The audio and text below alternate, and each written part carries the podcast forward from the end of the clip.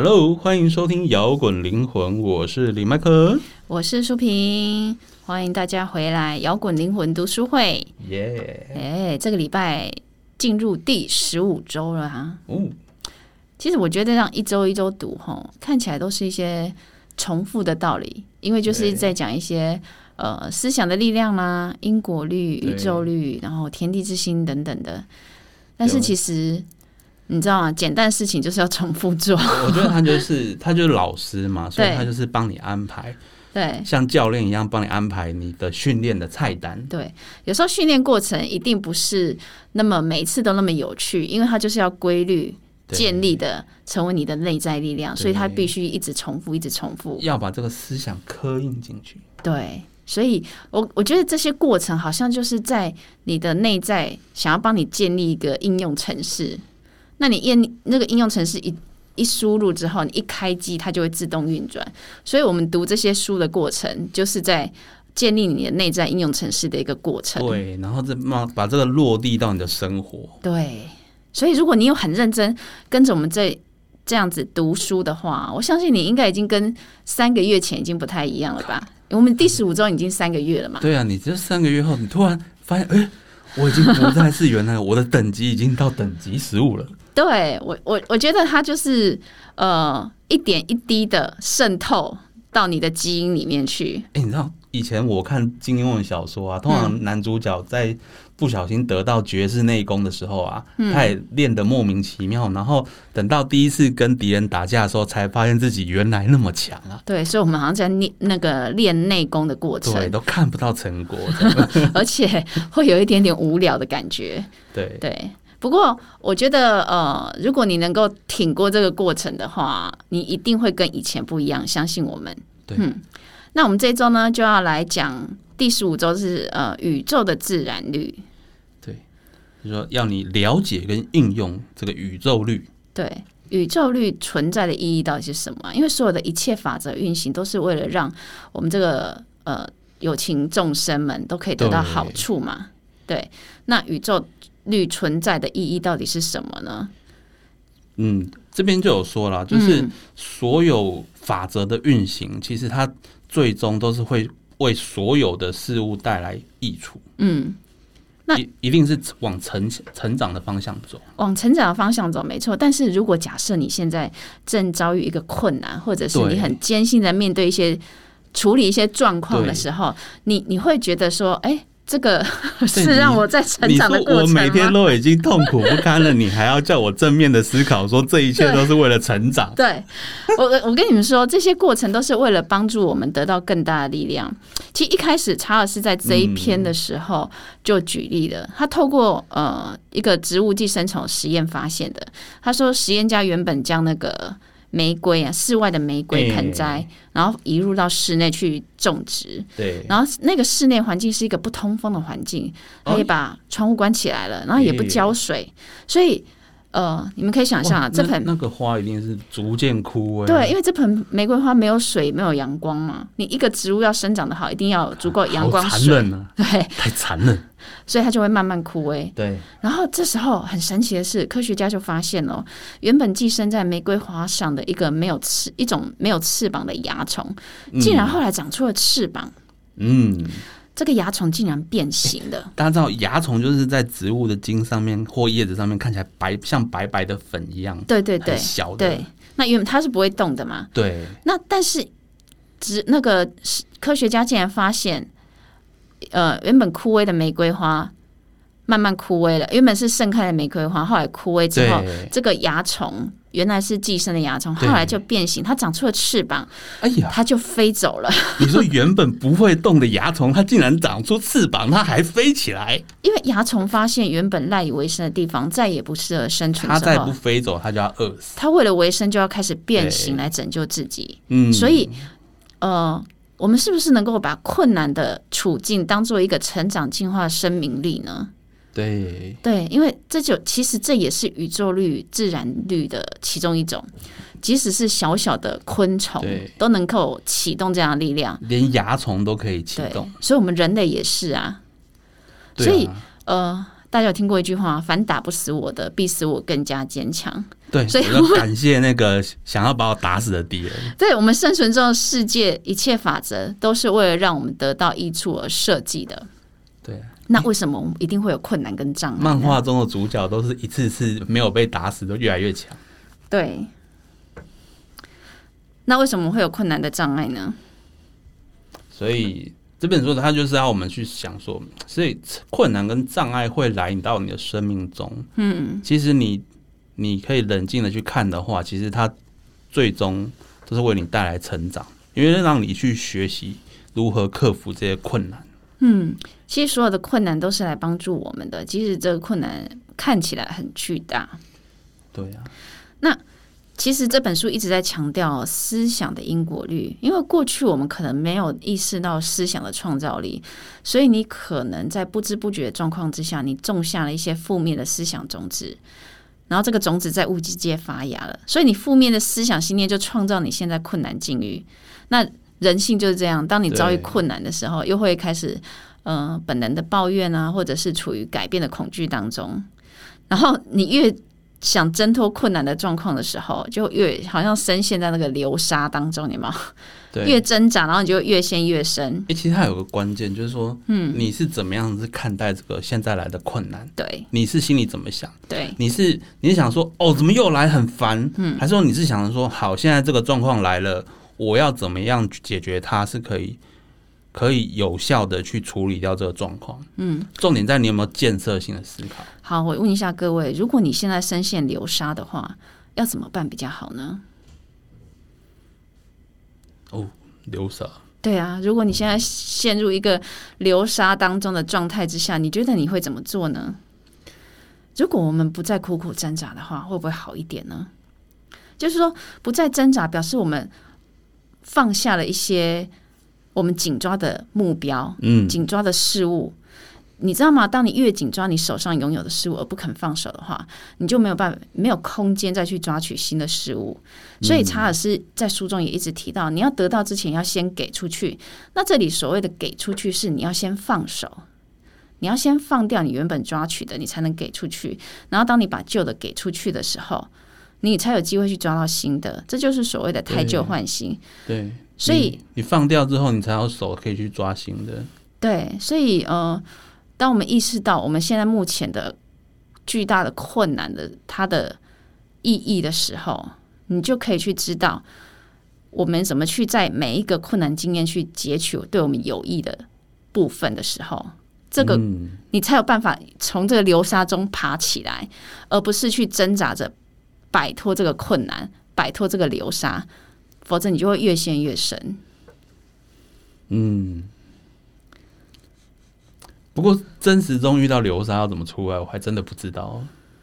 真实中哦，我讲的流沙当然只是一个意意象化啊，因为真实中我们真的流沙，真的不太会去沙漠，像我本人我就不太会去在沙台湾不太。容易遇到啦。对啊，对啊，我讲的是那种这种比一种具象、一种拟人化的情绪上面的流沙，对。遭遇上面的流沙。，对对对，诶，有时候你会陷入一种困境，诶，就比如说你的你的公司、你的同事，然后他们的想法可能跟你不一样，或者说公司希望你做的跟你的生命价值很有很冲突的时候，你是不是可以要应该要思考说，该换一个符合你生命价值的工作？这个就是也是一种生命中的流沙。对，好比像就像嗯，我们讲比较实事一点啊，疫情的发生啊，对啊，那看起来是个天灾人祸，那你是不是也是也是陷入一种流沙当中？因为很多人因为 COVID nineteen 就改变了很多原本行之有年的习惯生活，对啊，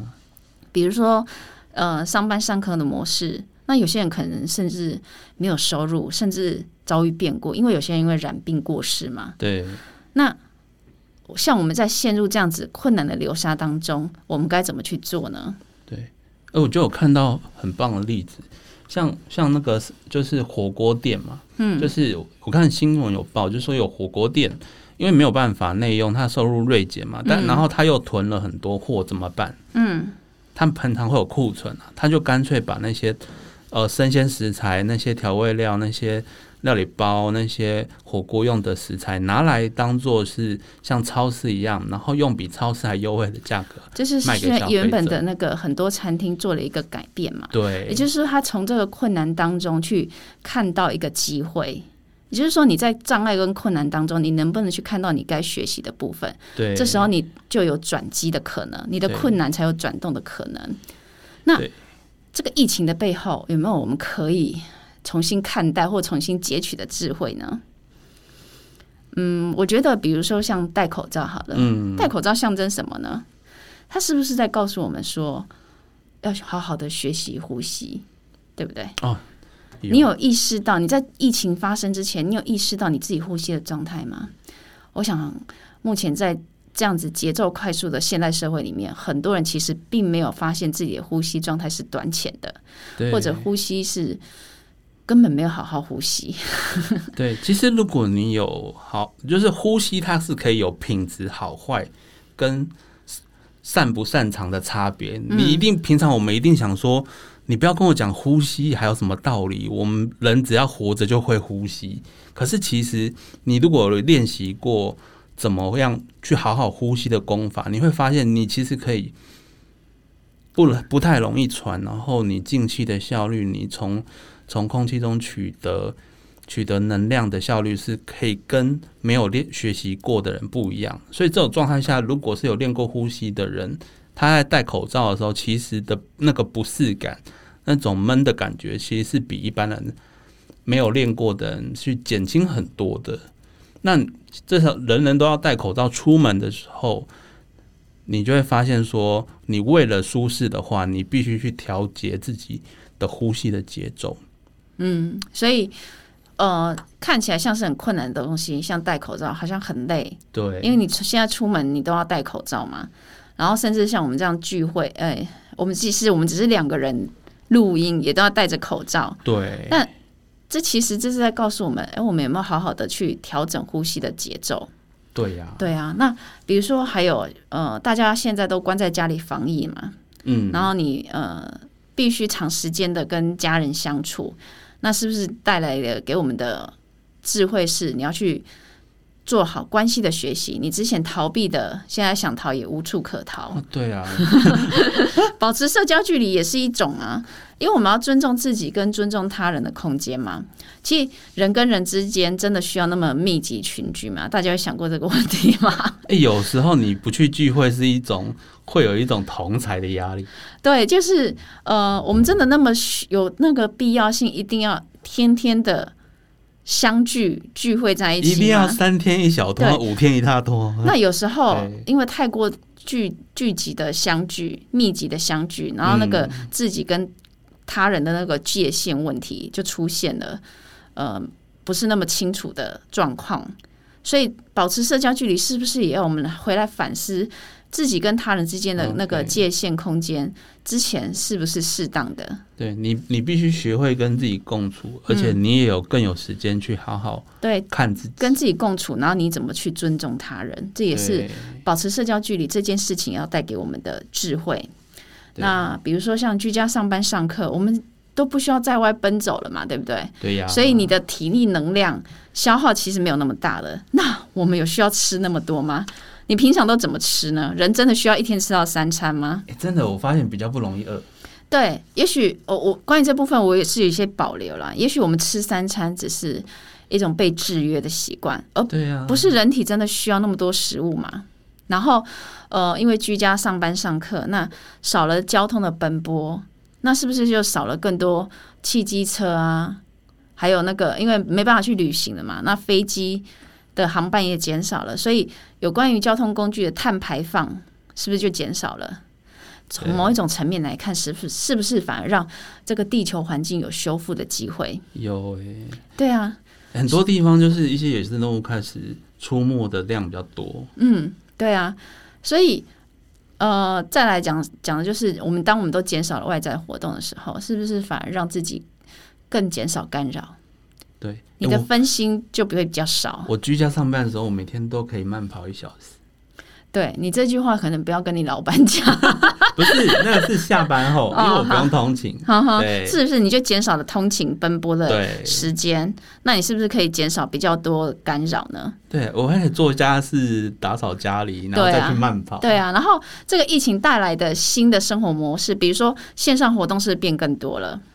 我觉得线上活动感觉就是一种学习讯息的交换，你知道吗？哎也许未来的人类根本连电脑都不用，我们就直接从云端下载讯息。哦我们头脑直接连云端这样。对对对，以后我们的人类的新生活模式可能就是直接这种对，这种下载讯息的交换。脑洞啊，你可能是因我们可能是因为进化而可以连，或者是进化不了，那就在脑袋里装晶片，这都有可能。对，看科技怎么发展，然后政府怎么规定，谁知道？对，以上讲这些东西，只是想要告诉大家，现在 COVID nineteen 好像对我们来讲是一个流沙嘛，对的对？一个困难很巨大的困难当中，那我们在遇到障碍或者我们深陷流沙的时候，我们怎么去看到这些困难背后的意义，然后去截取对我们有用的智慧，你才不会一直深陷在那种抱怨或者是报复的流沙当中，你才有办法。呃，从流沙中爬起来，甚至提升。其实同样的困难，我相信一定是一堆人都遇到，对，但成功跟不成功的差别在于说，成功的人在看这些困难的时候，他是趁机去从困难中学经验。那你如果比较负面的话，你只是在哀怨困难，在任由困难中挣扎，然后去被流沙往下走，那你就真的是沉沦了。对，所以凡打不死我们的，必使我们更强大嘛。就像那个昆虫寄生在玫瑰花上那个蚜虫，它都可以飞，它都可以进化。所以，对，呃，这些现在目前你所遭遇到的，你可不可以把它看成一种你是你帮助你提升的机会呢？你其实一次一次的，你的能力跟着提升之后，你就可以更有能力改变外在的境遇。然后，我觉得你也会越清楚知道自己需要什么，因为我们没有办法避免困难事物的来到嘛。但是，一次又一次，我们这样锻炼自己的时候，每当这次一些这样的状态来的时候，你就可以清楚看到这个背后的益处是什么。我跟你讲了，当你等你到了这样的状态，你就会明了，所有来到你身边的都是为了帮助你。不要讲了，你说蚊子叮就好了啦。蚊子叮，我们第一个感觉会是什么？很痒，对，很不舒服，很气那个蚊子，对不对？但是你怎么不想想？必须死。对，所以第一个就想要把它打死。但是你有没有想过，蚊子叮的其实都是你不不通的，你阻塞的穴道哦。蚊子有这么 这么厉害也许它只是要打通你的经络，你？OK，你阻塞的经他刚。好帮你打通那一个点。对，如果当你这样想的时候，你是不是就比较没有那么讨 厌干嘛蚊子？来叮我？因为你越讨厌蚊子，它就越来叮你，好不好？所以没有不好的事物，只有不好的思想。OK，对啊，其实就讲到这些，就是我们要如何观察自己有没有不好的思想呢？因为其实你知道吗？讲观察思想这种事情，对，就是有一点就是太虚无缥缈。其实就我们一直在讲说，你要自己去看你自己是怎么去想事情的。我以前用的用语是觉察了，但白话就是说，同样面对现在这个难题，我我是怎么想？因为有时候有人对你做了一件你可能不开心的事情，那我们有时候就会反射性的觉得说，他是不是在弄我？嗯可是有可能他根本不是弄你，他就是真的就是不小心做这件事情。嗯，其实书中有讲到，哎，其实思想的第一个形态是什么？我们怎么去看到自己的思想的方式，就是语言啊。OK，对啊，语言就是你的思想呈现的方式啊。其实他讲的没错，因为其实，在古今往来的历史当中，你就是用文字来传递这些宇宙思维，好比圣经，好比佛经，好比可兰经等等的。OK，那宇宙道理跟自然律法流传，就是靠这些文字词语，所以文字是思想转化的一种形态。所以，我们怎么去观察自己有没有不好的思想，或者是负面的思想？其实哦，你就看你自己讲话的样子就知道，什么样的人就会讲出什么样的话。好像在看别人演戏一样。对一个负向的人，你你会观察到他讲出来的话都是偏负能量的。你你你你可以观察自己有没有习惯讲些什么样的话，然后你讲话的时候又会是什么样子。OK，对啊，因为为什么会这样讲？当你是内在是你想要富足，你想要丰盛，你想要有钱，你想要健康，对。可是你总讲出一些很匮乏的语言。哎、我我跟大家这个观察是可以练习的。对，也就比如说有像比如说，如果还没有很敏锐的时候，你有可能说你你飙完一顿，或你骂了一句，或说了一句伤害你朋友的话，然后过了十分钟后，你才想到说啊，我刚才这样讲好好不应该哦，或是我这样讲好像讲的太太重了。那这就是说你还没有练习的时候，但是当你的觉察很快的时候，你可能在你要你有机会在你说出口前就已经先意识到说我这样子说太重了，赶快先停下来，然后换个说法再讲出去。嗯，这是要靠觉察的功力吧？对对对，就是那个觉察的速度是可以逐步提升的。大部分讲话都是无意识的讲出来的习惯性语言。对对，我们说，比如说讲出匮乏的语言，比如常常会说的是“还不扣零呢哦”，，你想太多了，对，嘿，怎么可能？哎、可是跟这种人聊天真的很烦、欸。你要跟他聊聊什么理想，他都跟你讲说不可能啦，你做不到。哦我不是他有，他有时会跟你，他会直接告诉你泼冷水，对怎么样的限制，你现在在怎么样的状态，你要理性一点，你要现实一点。呃，其实这也他我们不能说他错，因为他的思想习惯就是这个样子因为。他被教育要保守、安分守己。对，那但是如果当我们是想有一个内在有一个呃梦想跟理想在的时候，你又讲出一些你觉得你达没办法达成理想跟梦想的语言的时候，那是不是就形成一种冲突？对啊，就是你没有办法跟宇宙律达成协调一致的频率，也就是我们这本书一直在讲的，你要跟宇宙律达成协调一致的频率。当你有冲突，你就不会有爱的频率。没有爱的频率的思想的时候，这个思想是没有办法成长的，那你就没有办法永远富足，你永远就达不到那个你想要的那个梦想的静态状态了吗？对，因为这边有一个重点，就是思想是要有爱，它才有生命力。对，因为所谓的吸引力定律就是爱的定律。前面有一集我们刚好专门在讲吸引力定律，我觉得有兴趣的朋友就是欢迎收听跟回放，我觉得你会有 更深入的了解跟体会。对了，就意思就是说，你要符合宇宙原理思想的才有生命力，然后也就是说，你这个思想才会长出你要的样子。其实你如果都是负面思想的话，它也会长出它该有的样子。啊但被你吸引而来的事物不，要的样子。我很想被你吸引而来的事物，就是一些阿力不达的事情了。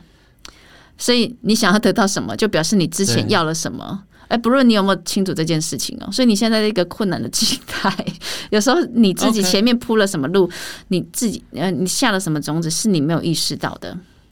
那但是我们现在，因为我们之前为了自己铺了什么路，你这条路你就要自己走啊，没有人能够代替，你知道吗？所以你决定的做了什么事情，就是你没有回头路，你就要承担这件事情的结果。对啊，你可能满满脑子猜忌，然后你就开始过着生活中充满猜忌的充满宫斗的生活。对对宫斗哦。他可能他心里想的就是要宫斗啊我。觉得你内在如果都是一些呃不信任或者害怕被伤害的思想的时候，你就很容易吸引来常常要跟你斗争的人事物。对那你你你你现在陷在那种宫斗的流沙当中的时候，你就会越有抱怨嘛，或甚至你会更产生更多的竞争感。嗯，你现在接呃接你现在目前面临到的这种状态，就是你必须去承担，就是你之前你设下的思想种子的结果嘛。有可能他的潜意识误以为你希望从宫斗的剧情来帮你成长，所以他就给你很多宫斗。所以就说你吸引来就是一些阿力不大的东西，所以我们要很很有洞察力啦。这本书没有讲觉察，但是它我我觉得洞察力某一部分也就是一种觉察，对，就是你可以用更客观的角度来审视、来看你的身边各种现象事件。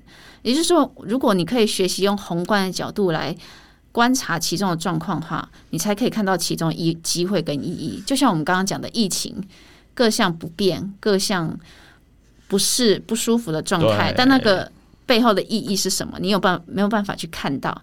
那所以你，如果你即使你现在状况很困难的话，如果你也因为有你的洞察力跟觉察的话，你可以将你的思想跟注意力就转移到比较正向的方向、正确的方向，然后这时候就是该亲的亲，该放的放，手放开，才有机会从流沙中爬出来，哈，好不好？手要放开，不要再挣扎，放开。对，想要唱歌是吗？对，嗯，下次应该那个唱歌。哦，对啊，不过可以在线上唱啊。OK OK，下次来办一个线上 KTV，现场 KTV 是吗？线上 KTV，线上 KTV，对，就是你可以在家用你的 App 直接唱欢唱。好啦，那哦，我们该怎么培养洞察力跟觉察呢？嗯，对啊，这个也是一个蛮蛮蛮需要学习的哈。他需要练习啦。对，为什么呢？为什么我们要培养洞察力跟觉察呢？我们才可以看到更宏用宏更宏观的视野去看到每一个对事物背后发生的意义嘛？就他对他一直强调一个点，就是你宏观的去看。嗯，对。就宏观这件事情，不管是在处理麻烦事，或是在安排你的呃，比如说你的职涯生活，或是你小事情，我我这个我要怎么完成这个专案，或是我的家人想要什么啊，我要怎么样帮他带回家。这个都过程，你先看你过程中可能会遇到的困难，或你需要准备的材料，或是做什么预先准备，你都能知道的话，这样子你在处理的过程中就会比较顺。这就是所谓宏观的角度，就是格局要高一点。对。不过，其实如果你要更加深加深你的觉察力的话，其实我觉得。还是要告诉大家，就是每天还是要有静心的习惯。为什么这么说呢？因为所有伟大的、永恒的宇宙力量啊，都需要在一种极静中运行。也就是说，你要在一种静的状态，这个宇宙力，你的觉察力才会变得更深入。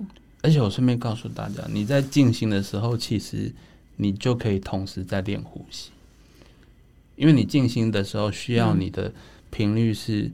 维持一个稳定沉稳，那你同时要配合你的呼吸是有规律的，嗯，对你不可能就我我在那边陪陪串的时候还在静心，很难，对，但，因为其实，在静心的时候，你是在一个静的状态之下，所以呃，宇宙的讯息要给你的时候就比较容易。我们常常会说，呃，我们常常会说有灵光一现这种东西，但有有时候。其实我们人脑搞不好天生就是可以接受宇宙讯息，只是因为我们平常真的是没有好好的去倾听，所以你只有在静的状态之下，你才可以听到这些道理，或者是他要给你的讯息。对，所以静心真的太重要了，静心会让你思想开出一朵花。所以朋友们，培养静心的习惯吧。我觉得就是呃，每天给自己短短十分钟开始行动，你就会发现你会变得跟。之前不一样，没错。所以，我们这一集跟我们讲的一个重点就是，你要有意识的去意识到这个自然律的存在，那并且你要使用你要用爱的法则去去运作这个吸引力定律。这个困难的背后呢，可以需要让你学习什么？重点是我们要如何应用我们学从这本书里面学习到的各种知识，然后呢，让我们生活更好。希望我们提供的内容可以对各位那个听众都有帮助。那摇滚灵魂读书会，我们下周见喽！拜拜拜拜拜。最后的最后，感谢大家收听我们的节目。如果你喜欢我们的节目，欢迎到 Apple Podcast 或 Spotify 订阅我们的节目，也别忘了给我们五星评分、留言鼓励哦！五星五星。明天又是上班日啦，让我们大家一起坚强的面对吧。我们下周见。